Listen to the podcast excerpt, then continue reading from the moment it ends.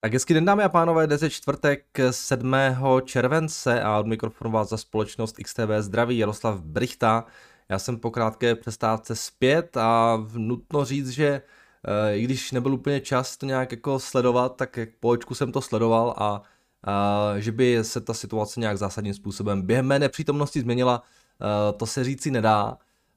Uh, akcie, jak se tak dívám, tak uh, jsem se díval na S&P 500 nějakých 3845, uh, trošku se nám to plácalo v těch posledních dnech, ono tam konec konců i v to pondělí byl svátek v Americe, uh, žádné jako velké data nepřicházely, takže ten index se nám tak nějak jako snaží dostat z těch, z těch svých low, um, ale pořád se mu to úplně nedaří, vytváříme tady nějaké Uh, nějaké nižší high, uvidíme, jestli se dostaneme trošku ještě výš, nebo uh, ta korekce bude pokračovat. Každopádně potřebujeme nějaké nové informace, potřebujeme nějaké data, uh, které teda v tomto týdnu začnou přicházet až v pátek, kdy budou zveřejněny NFPčka, no a pak samozřejmě všichni bedlivě čekáme na to, co nám nabídne výsledková sezóna.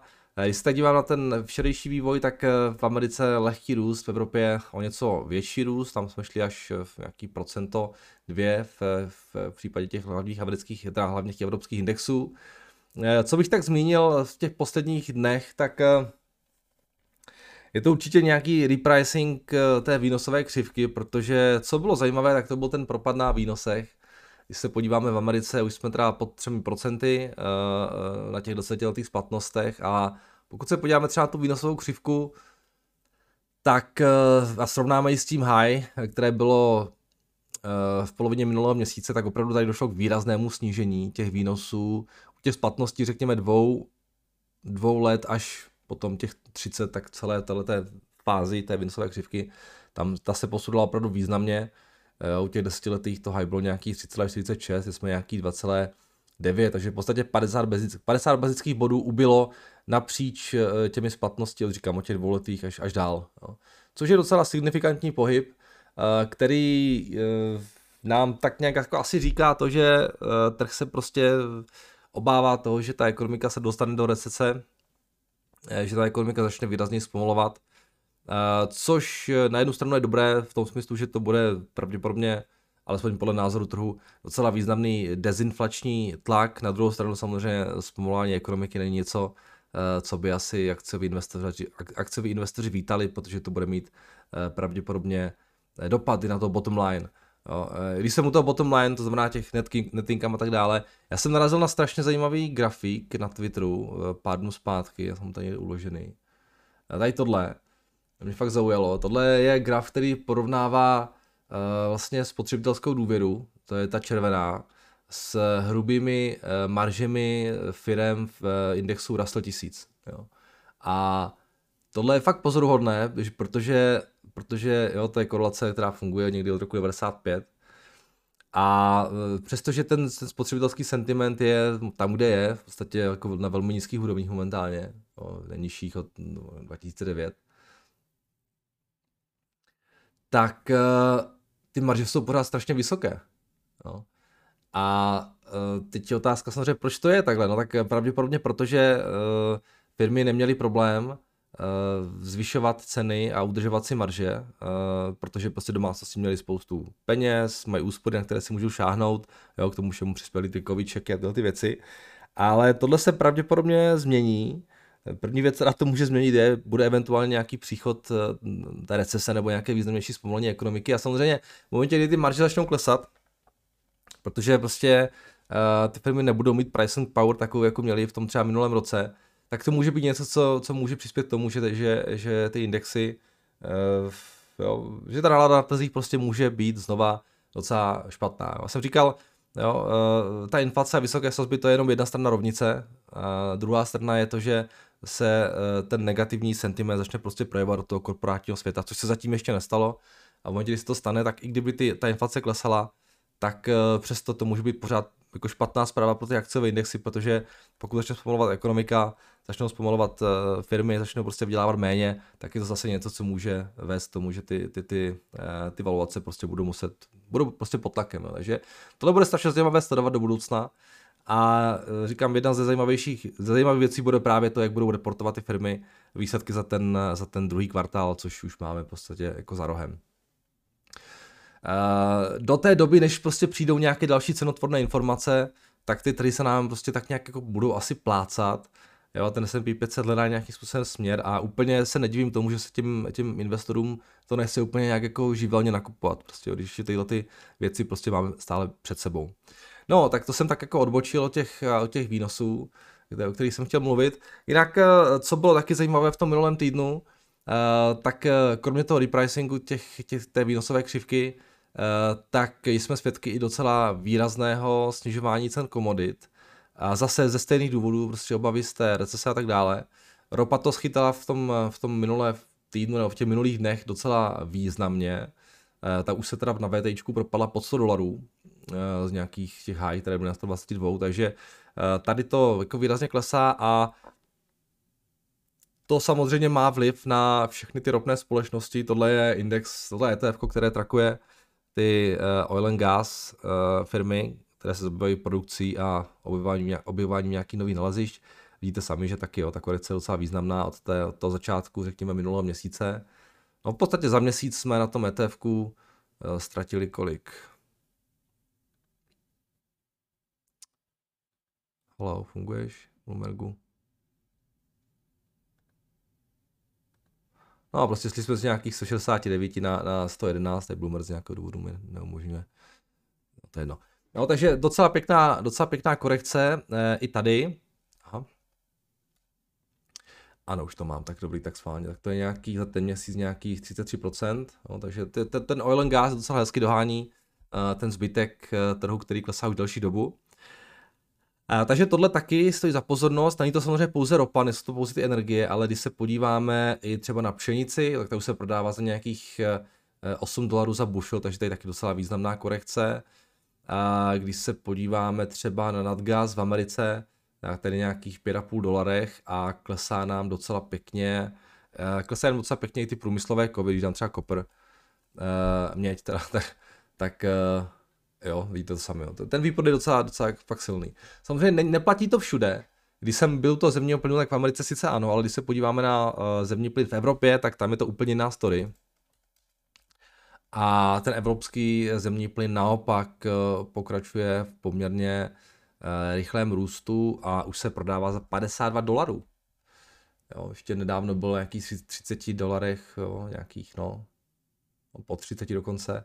Takže, jo, tohle nevypadá vůbec hezky a jenom to ukazuje, že Evropa prostě má velký problém, jo, eh, který je čistě evropský. Jo. A nenadarmo taky zdá se eurodolar dost trpí, respektive euro dost trpí a evropská měna už je nějaký 1,02 v těch posledních dnech eh, pod silným tlakem, navzdory té vysoké inflaci, tak euro hodně ztrácí a, a blížíme se k paritě, jednak jedné eh, euro dolar, no, takže uvidíme, jestli se tam dostaneme, když se tam eventuálně dostaneme, ale uh, ty problémy v Evropě jsou mnohem větší samozřejmě než, než třeba v té Americe. A Evropa má ještě své čistě specifické problémy, které prostě hold, i to třeba to euro, nebo ty evropské akcie, Eh, můžou táhnout dolů. Um, když jsme, u toho, když jsme u té energetiky, tak jsem si tady poznamenal včera informaci o tom, že eh, Francie chce znárodnit svoje EDF, uh, Electricité de France, což je takový ten francouzský ČES. Uh, zatím teda není známo, jak to konkrétně chtějí, jak, jak, jak, jak konkrétně chtějí postupovat, ale momentálně je státní podíl v, v tom EDF nějaký 84%, má být teda 100%, s tím, že akcie na tuhle tu zprávu reagovaly růstem o nějakých 14% včera. Tak jsem byl docela překvapený, musím říct, že investoři jsou tak optimističtí, že, že francouzská vláda nějakým způsobem jako ještě odmění nějakou premii. A říkám si, jestli tohle je ta správná reakce vzhledem tomu, co se dělo na tom Česu a aby se trošku neinspirovala třeba i francouzská vláda eh, tou českou, eh, kdy oznámili tu sektorovou dáň a najednou ta, nebo oznámili, začíná se o tom mluvit, a najednou samozřejmě ta akcie, jo, Čes už zase pod tisícovkou, a, tak nevím, jo, jestli třeba VDF taky nebude něco takového. Jo, úplně bych se mi to nechtěl naskakovat, jako že to je nějaký bullish uh, signál, tady tohle. No každopádně uh, to EDF reagovalo docela solidním růstem včera, tak uvidíme, jestli jim to vydrží. No, um, takže tohle jsem chtěl zmínit, jinak eh, co tam máme dál. Včera se docela řešily ty eh, z toho zasedání americké centrální banky, eh, které byly teda zveřejněny ve večerních hodinách.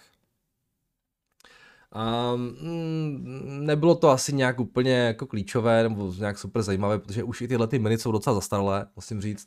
Každopádně podle Fedu nás čeká prostě více restriktivní měnová politika, pokud inflace bude i nadále přetrvávat. Řada těch členů FOMC vidí značná rizika toho, že bude inflace přítomna delší dobu. Jo, to všechno nejsou nějak jako překvapivé závěry. Eh, zatím žádná, co bylo zajímavé, tak zatím tam nebyla žádná zmínka o recesi eh, v těch minutes, takže ekonomika zatím, eh, nebo v tou dobou nebyla zase tak jako něčím, nad čím by se Fed zamýšlel, pokud jde o aktuální míru utahování nové politiky, ale tohle všechno se pravděpodobně už změní na těch dalších, na těch dalších zasedáních. Ale co se výhledu pro sazby týče, tak pořád tam je šance na nějakých 75 bazických bodů, což potvrdili i ty minutes a potvrzuje to i Uh, potvrzují to i ty úrokové futures. Ono, oni došlo docela velkým změnám, změnám na těch výnosech dva roky a výš, a když se podíváme na to, jakým způsobem se vyvíjí ta očekávání ohledně vývoje sazeb do konce letošního roku, tak tam se zase až tak moc ta situace nemění. Jo. Trošku ano, trošku tam ty pravděpodobnost toho zvyšování sazeb jako klesá, ale není to zase až tak moc.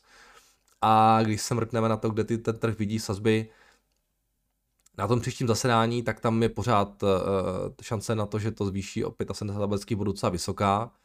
A uh, kde vidí Fed trh, trh sazby koncem letošního roku, tak to je nějaký 3,34%, což je trošku sníž, snížení z těch 3,5 nebo to bylo nebo 3,75, ale, ale pořád samozřejmě, když se podíváte na ten trend, tak pořád eh, ten trh počítá s tím, že ty sazby porostou poměrně signifikantně.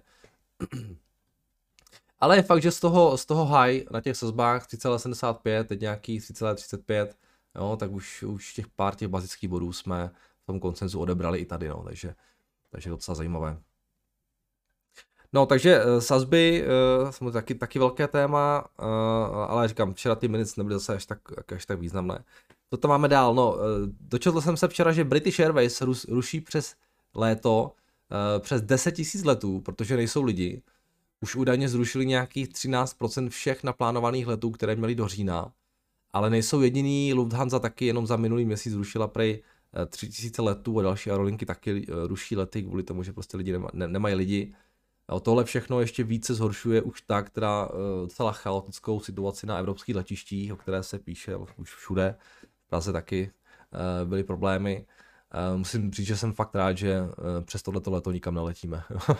že všude budeme jezdit autem po vlastní ose, protože ty fotky z letišť, co jsou tak jako na Twitteru, tak to vypadá dost jako děsivě a to, to, to, to by bylo něco pro mě tady tohle.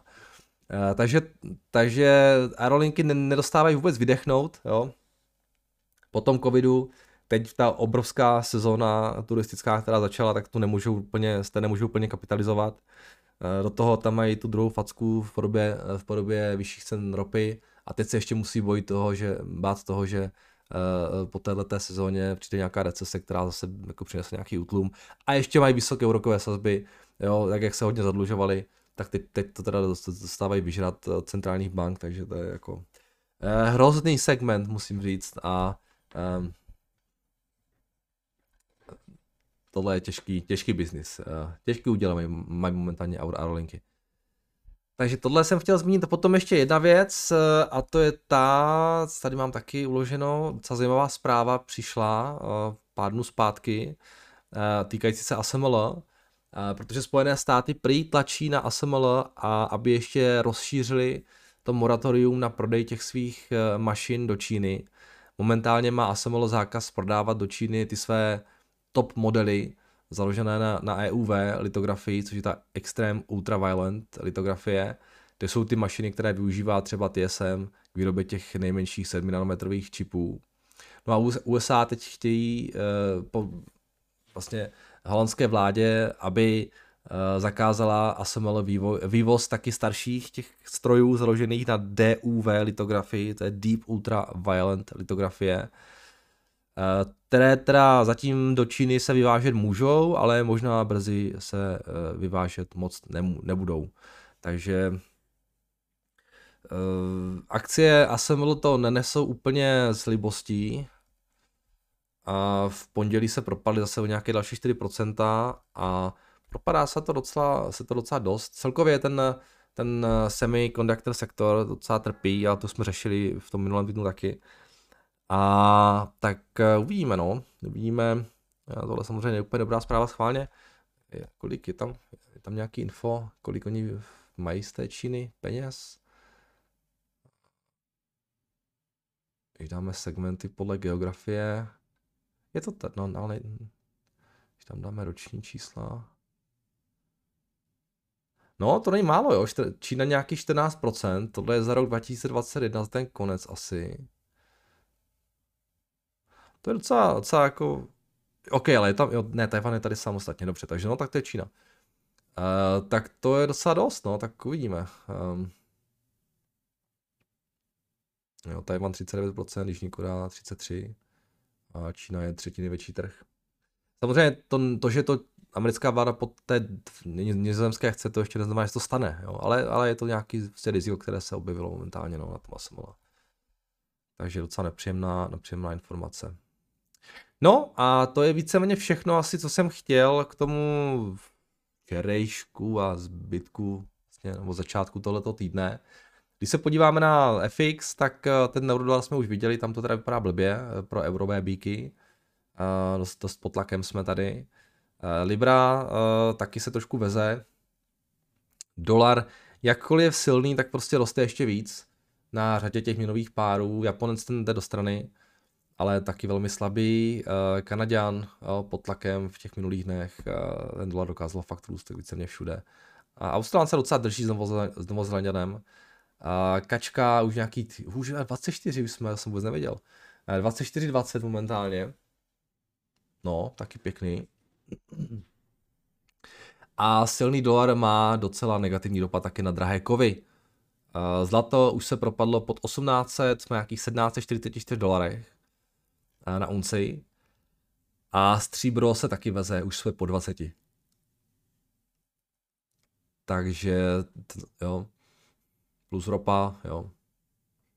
Ten silný dolar rozhodně hraje, hraje taky roli v, v případě řady těch komodit. Um, tohle je S&P 500 DAX, teda ty se tak plácají. Bitcoin ten se taky tak plácá pořád kolem těch 20 tisíc. Byli jsme teda už asi pod těmi 20 a už jsme asi nad. Ethereum kolem té 1100, nad gas, no to jsme se už dívali. Dobrý.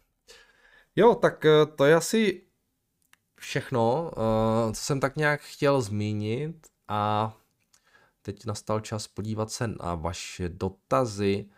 Hodně jste mi tady psali uh, o tom, vlastně vy, vy, vy, vy z vás, co to sledujete třeba už po tom, co zveřejním to video, tak jste si stěžovali na to, že to video bylo bez zvuku. Uh, to je prostě proto, že to poslední video bylo fakt hodně dlouhé, to mělo hoďku 9 a ten Google, já to tam zveřejňuji hnedka Eh, když mi to ten Google umožní, jo, ale oni to pak, to video se pak ještě zpracovává nějakou dobu a je možný, že prostě z nějakého důvodu, jo, to, to video, to, ten zvuk tam není, zatím se třeba na tom mobilu, já nevím, proč to tak je, vlastně to, to tak má.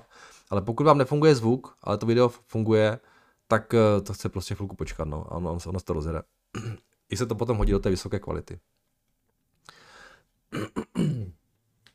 No, s tím neudělám prostě. Tak eh, zdravím Jaroslave, trochu netradiční otázka mimo investice. Jak vypadá váš běžný den přes týden? Díky, se daří. Eh, Filipe, není to nic zajímavého. Jo? Já v podstatě mám jako dva nějaké režimy.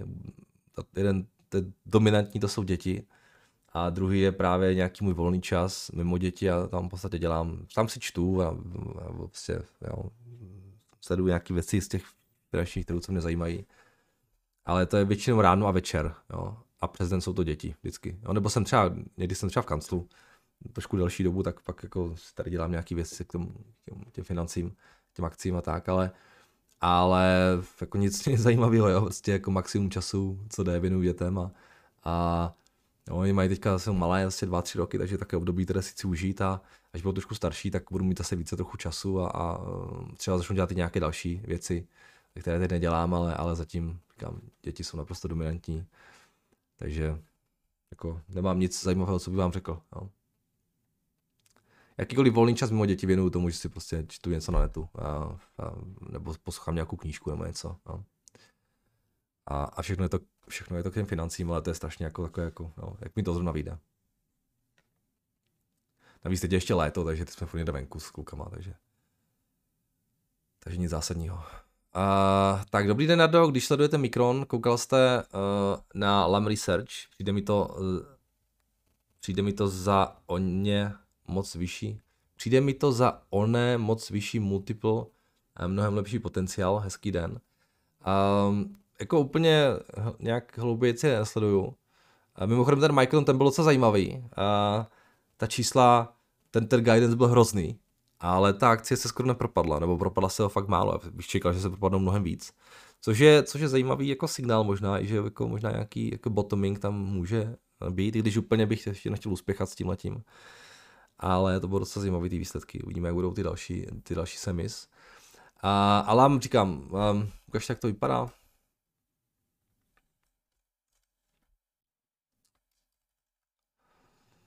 Jo, taky ty mašiny na to ne.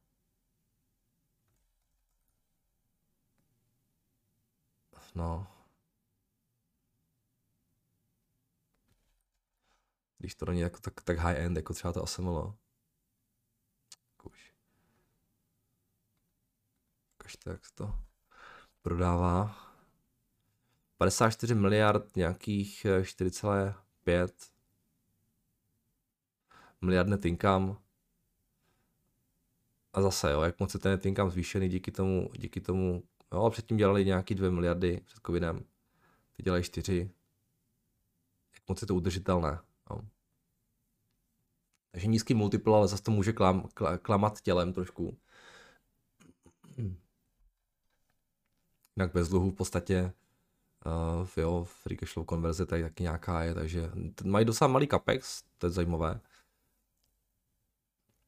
Uh, určitě jeden z těch dalších semi, který začíná vypadat docela zajímavě. Jo. Um, celý ten sektor výrazně zlevňuje, jo. ať už je to, ať jsou to ty výrobci těch čipů, výrobci těch strojů a tak dále, tak uh, tady to všechno jako docela, docela pěkně klesá a ty příležitosti se pozvolna začínají objevovat, no. Takže ať je to LAM, ať je to vlastně AMD, ať je to ASML. Uh, schválně, pojďme si jen tak srovnat pro zajímavost s tím ASML, jo. Oni mají hrubé marže nějakých 45%.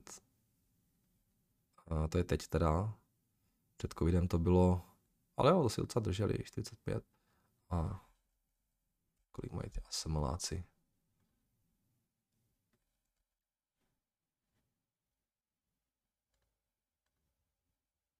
No, ti mají takých 50.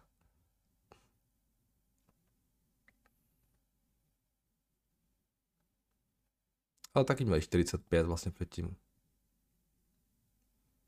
No, tak to je docela podobně, jako podobně, podobný biznis v tom smyslu v těch, těch, hrubých, těch hrubých marží, ty teďka ta jsem tam trošku líp, ale a předtím to bylo podobně. Jo, proč ne? Ono jako ve finále klidně může být rozumné, když někdo bude chtít do toho semikonduktor vzít, tak uh, prostě vzít si, vzít si od každé té firmy něco, jo. Jako než sázet třeba na AMD, AMD nebo vlastně Nvidia a tak, a Nvidia versus, ta AMD versus Intel a tyhle ty věci, tak může úplně jako taky dávat smysl. Jo, vzít si trošku AMD, Nvidia, ASML, LAM a tak dále. Jo. Pokud prostě budeme v nějakém cyklickém low v tom sektoru, tak uh, může být nějaká pěkná diverzifikace v rámci toho semiconductors biznesu. Jo. Každý ať si to dělá jak chce. No. Um, ale určitě jedna z věcí, která začíná taky docela pěkně zlevňovat.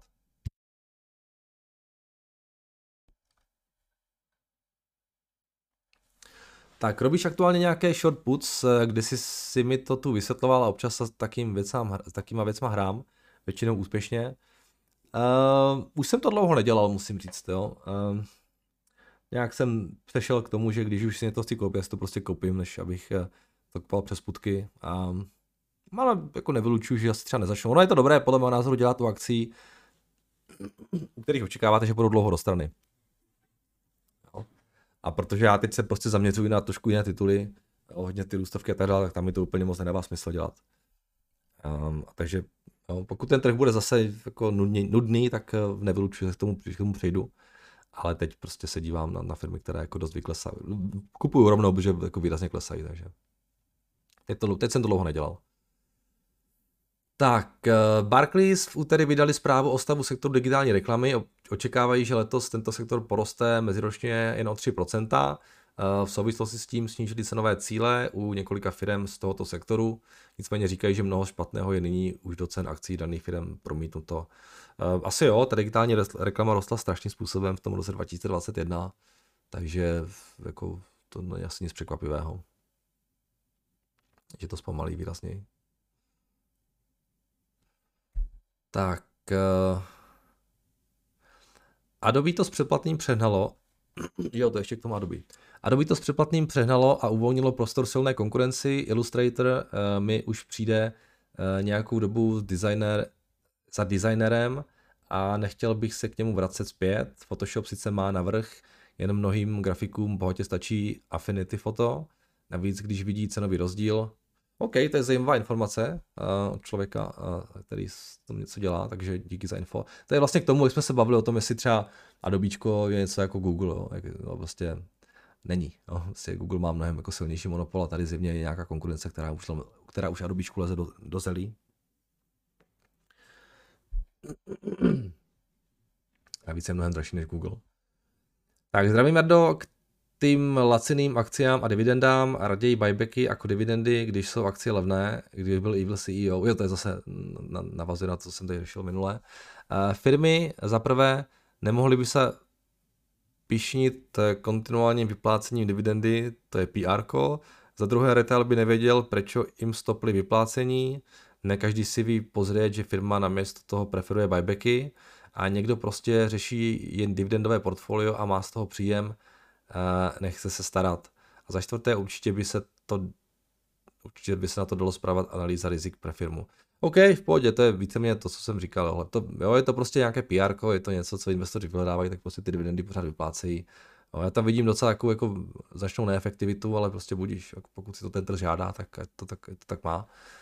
Já se každopádně eh, jako na to soustředím docela dost jo, a hodně mě zajímá, jak ten management a management uvažuje ohledně alokaci s kapitálem a vždycky je to pro mě jako velmi signifikantní faktor. Jo, když, když vidím nějaké inteligentní uh, zacházení s kapitálem a s tou alokací, tak vždycky je to pro mě nějaký jako velmi jako velké plus u, u těch firm. Jo. Uh, že ten management prostě jako přemýšlí nad tím a ví, co dělá.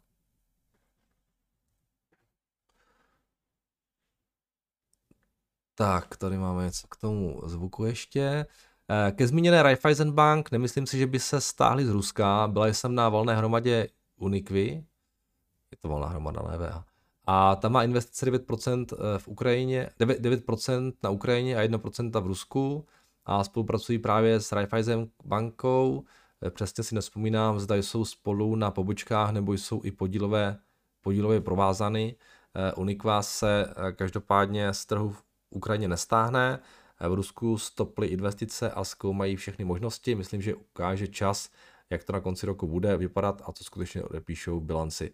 No, jako OK, ale, ale Rusko je mrtvý trh podle mě už úplně pro všechny. Jo. Tam jako něco teďka provozovat je, je vlastně skoro nemožné, bych řekl. A jako nemyslím si, že se na tom něco v blízké době změní. Oni jsou úplně odřízli od všeho. Nebo teda západ je úplně odřízl od všeho. A je těžko obhajitelné pro jakoukoliv firmu, jak dělat nějaký biznis v Rusku. Tak, zdravím Vardo, co říkáte na dnešní 30% propad Shield Therapeutics? Nepodařilo se, mi, se jim narizovat vlastní kapitál a museli vzít půjčku zastavenou právě duševního vlastnictví v USA. Plus půjčka je směnitelná za akcie s 10% slevou z průměrné ceny akcí za předchozích 10 dnů. Navíc je tam také obří nárůst ztráty oproti 2020. Eh, jak to vidíte, eh, že to s touhle firmou dopadne? Uvažuji, že bych otevřel nějakou maličkou pozici, díky za názor. Tak ta ztráta, to není nic nového, oni, oni, my, to, oni dali, dali jenom annual report, jo, takže my čekáme hlavně na výsledky z, toho prvního, z té první poloviny roku a to bude někdy, myslím, srpnu. Jinak eh, tady ty zprávy o tom, že narizovali, že si vzali novou půjčku, takhle, Oni samozřejmě jako těžko můžou teďka uh, prodávat nějakou ekvitu, protože by strašně naředili, takže to, že potřebují prachy, tak je v podstatě dobře, že si budou půjčku. Ta půjčka je krytá těmi, eh, těmi uh, tou licencí americkou a ča, asi částečně. Ten market cap je nějakých, mám pocit, nějakých 16 milionů dolarů momentálně, toho Shield, Shield Therapeutics, což za mě v podstatě už jenom hodnota té licence v Americe je pravděpodobně výrazně vyšší, než jak je momentálně market cap. Jo. A ten trh se zjevně bojí toho, že eh, prostě se jim nedaří dostatečně rychle nakopnout ten sales team, nebo ten sales, a že prostě bude nutno akcionáře znovu nějakým způsobem naředit, jo, což uh, je výsledek, ve výsledku je, no, proto ta akcie je tak levná, jo. proto se tak propadla. Jo. Já, za mě uh, samozřejmě strašně zajímavé budou ty čísla uh, za, ten druhý, za tu druhou půlku a pokud se ukáže, a ten trh tomu zase zatím věří, že uh, ty tržby se nestačí, ne, nedaří nastartovat dostatečně rychle, tak oni víceméně mají prostředky pouze do, do, konce, do konce letošního roku a pak se bude rozhodovat, co dál. Jo. Uh, jedna z alternativ může být, že tu licenci komplet prodají jo, a řeknou, hele, kašleme na to, a nebudeme, nebudeme už to dál ten biznis rozvíjet. A ta licence má určitě velkou cenu. Jo. Si nevím přesně kolik, jako těžko říct, ale určitě je vyšší než ten market cap, protože podávali licence v Evropě za 10 milionů a tam mají ještě e, euro a tam mají nějaké klauzule za to, že prostě budou mít nějaký revenue stream a tak dále. Amerika je mnohem, mnohem, atraktivnější než, než Evropa. A nehledě na to, že oni vlastně, jak mají ten sales team, tak já jsem poslouchal ten rozhovor s tím, s tím jejich CEO. On v podstatě říkal, že jim v tom prvním kvartále rostly počty předpisů, nebo těch lékařů, kteří to, kteří to uh, začali uh, dávat na předpis na nějakých už 700, že kontaktovali nějakých 1100, 1100 doktorů, 700 už to předpisuje, celkem těch předpisů že bylo, v tom prvním kvartále bylo nějakých 4000, což byl do 100% nárůst. Takže tím, že vy vlastně vy budujete už nějaké jako portfolio nějakých doktorů, které máte, nějaký pacientů, který to prostě dostávají, ty, uh, ty pojišťovny už to začínají krýt ten lék, ještě ne úplně 100%, ale už nějakých 100 milionů lidí má nárok na hrazení od pojišťovny, tak to všechno, to buduje nějakou hodnotu do té licence. Jo. Takže čím víc lidí to bude jako ten lék brát, čím více lékařů o tom bude vědět, tak tím větší hodnotu ta licence bude mít. Jo. Takže to nejsou jako prachy jako vysloveně vyhozené z okna, jo. ale pokud se jim bude dařit ten sales nějakým způsobem nakopnout, tak ta licence bude mít a, a pak se rozhodnou to prodat prostě tu licenci, tak ta licence bude mít větší hodnotu, než by to prodávali prostě loni. Jo. Takže, uh, ale každopádně uh, ta, ta akcie se propala dost jako výrazně, ale tím chci jenom říct, že zatím ještě pořád, uh, pořád to může být dobrý trade, jo. A ano, i přesto, že se ta akce propala už nějakých 80%, jo. Ale na druhou stranu, jako přemýšlel jsem nad tím, že bych Eh, jenom tak ze srandy, uh, že už jako, že ta pozice už je jako úplně triviálně malá. Ona byla malá na začátku a teďka prostě po tom 80% propadu už je úplně jako, jako to nemá smysl ani skoro zavírat, jo. Takže to dojde do konce. A přemýšlel jsem o tom, že, že bych jako ještě něco, ale nakonec jsem se rozhodl, že ne, že prostě už tam tu pozici navyšovat nebudu. Jo. Jsou to sice malé peníze, ale jako nechce se mi s tím ale moc hrát. A, a, a řekl bych, že ten, ten fundament se asi určitě zhoršil, jo, a ten, ten propad na té akci je opodstatněný, ale pořád ještě čekáme, jak budou vypadat ty výsledky, eh, jak budou vypadat ty výsledky za, za tu první polovinu, ale zjevně ten trh prostě nemá, nemá v důvěru a, a i to, že vlastně ten, ten propad nastal nějak dva dny předtím, jo, že jo, tak jsme se o tom bavili, že se to propadlo nějak dva dny předtím, než zveřejnili ty zprávy, pak se to propadlo, tam byl zjevně nějaký insight, prostě trade, jo. Takže a taky se mi nelíbí, že ten management, jako, když je o tom tak přesvědčený, tak bych chtěl vidět, že aspoň nakupují nějaké akce. Jo. Takže, takže víceméně ta pozice pro mě je odepsaná, ale určitě to bude sledovat. Přijde mi to fakt zajímavé, protože jsem v životě neměl takovou jako firmu, jo, že vlastně ona je to trošku farma, ale ten lék už je hotový, jo, ta licence je prostě platná, tam není žádný problém ohledně toho nějakého neschvalování léku. A tam jde jenom o to nahodit ten, nahodit ten biznis, ten prodej. Ale zatím se jim to asi nedaří a proto ta akcie je takhle jako pod tlakem. No.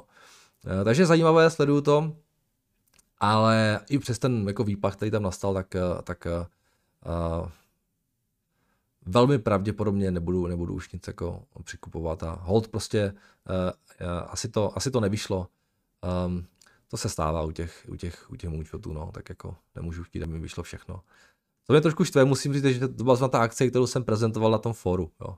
jako, uh, to je trošku fail, ale já jsem, když jsem byl poprvé na tom fóru investičním, tak já jsem, já jsem měl strašnou tendy, to bylo 2020, jo. A já jsem měl strašnou chuť tam prezentovat ten, ten GameStop. Jo. To bylo ještě předtím, byla tak pandemie. A nakonec jsem si řekl, že to neudělám, uh, protože řekl, že jo, to je taková seriózní akce a se všichni tam mají nějaké value stoky a tak dále.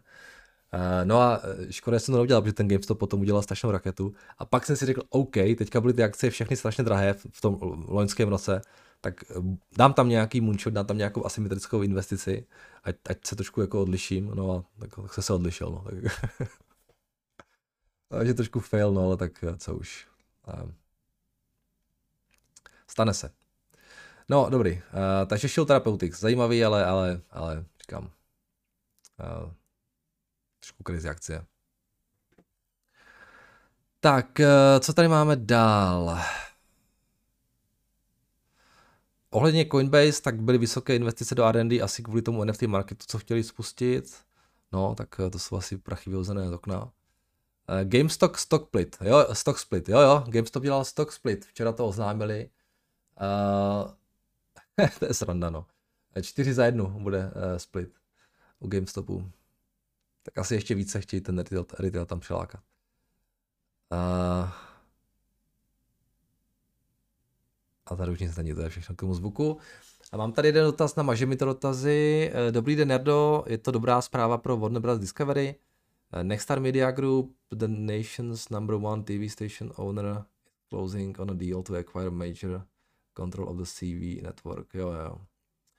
Uh, jo, uh, eh, VBDčko, že prodávají tu, tu CW Network, uh, jako ono to je docela malý biznis, uh, navíc to je vlastně ne, vždycky jako, že to má něco mají VBDčko, něco má Paramount, něco má, uh, pocit ještě Disney tam je, nebo někdo, nebo Comcast, já nevím přesně. Uh, helejte, uh, já bych to moc neřešil, tohle, tohle je malá, uh, malá část biznesu, prodávají to, protože prostě chtějí rozvíjet svůj vlastní, jo. Nic za to nedostanou, ta CV Network byla ve ztrátě a to, o co tam jde, je to, že oni pořád jako si ponechají ty práva. CV Network pořád bude kupovat práva eh, od eh, Warner Bros. Discovery na ty filmy, aby to mohli mít v knihovně, takže to je asi dobrý pro ně, ale tohle, tohle je malá věc, to bych jako asi úplně tak neřešil. Um, oni hodně šetří, hodně prostě osekávají ten, ten tuk, jak jsem říkal, z těch kostí, takže uh, tohle je jenom další z kroků. No. No a žádný to tam na vás nemám. Poslali jste mi, pár, pár z vás mi poslalo nějaký tipy na ty výlety s dětma, tak dík za to, to je super. Měl jsem tam pár zajímavých věcí. Um. No a to je všechno, tak uh, uh, zítra se zase uslyšíme. Mějte se krásně a uh, naslyšenou.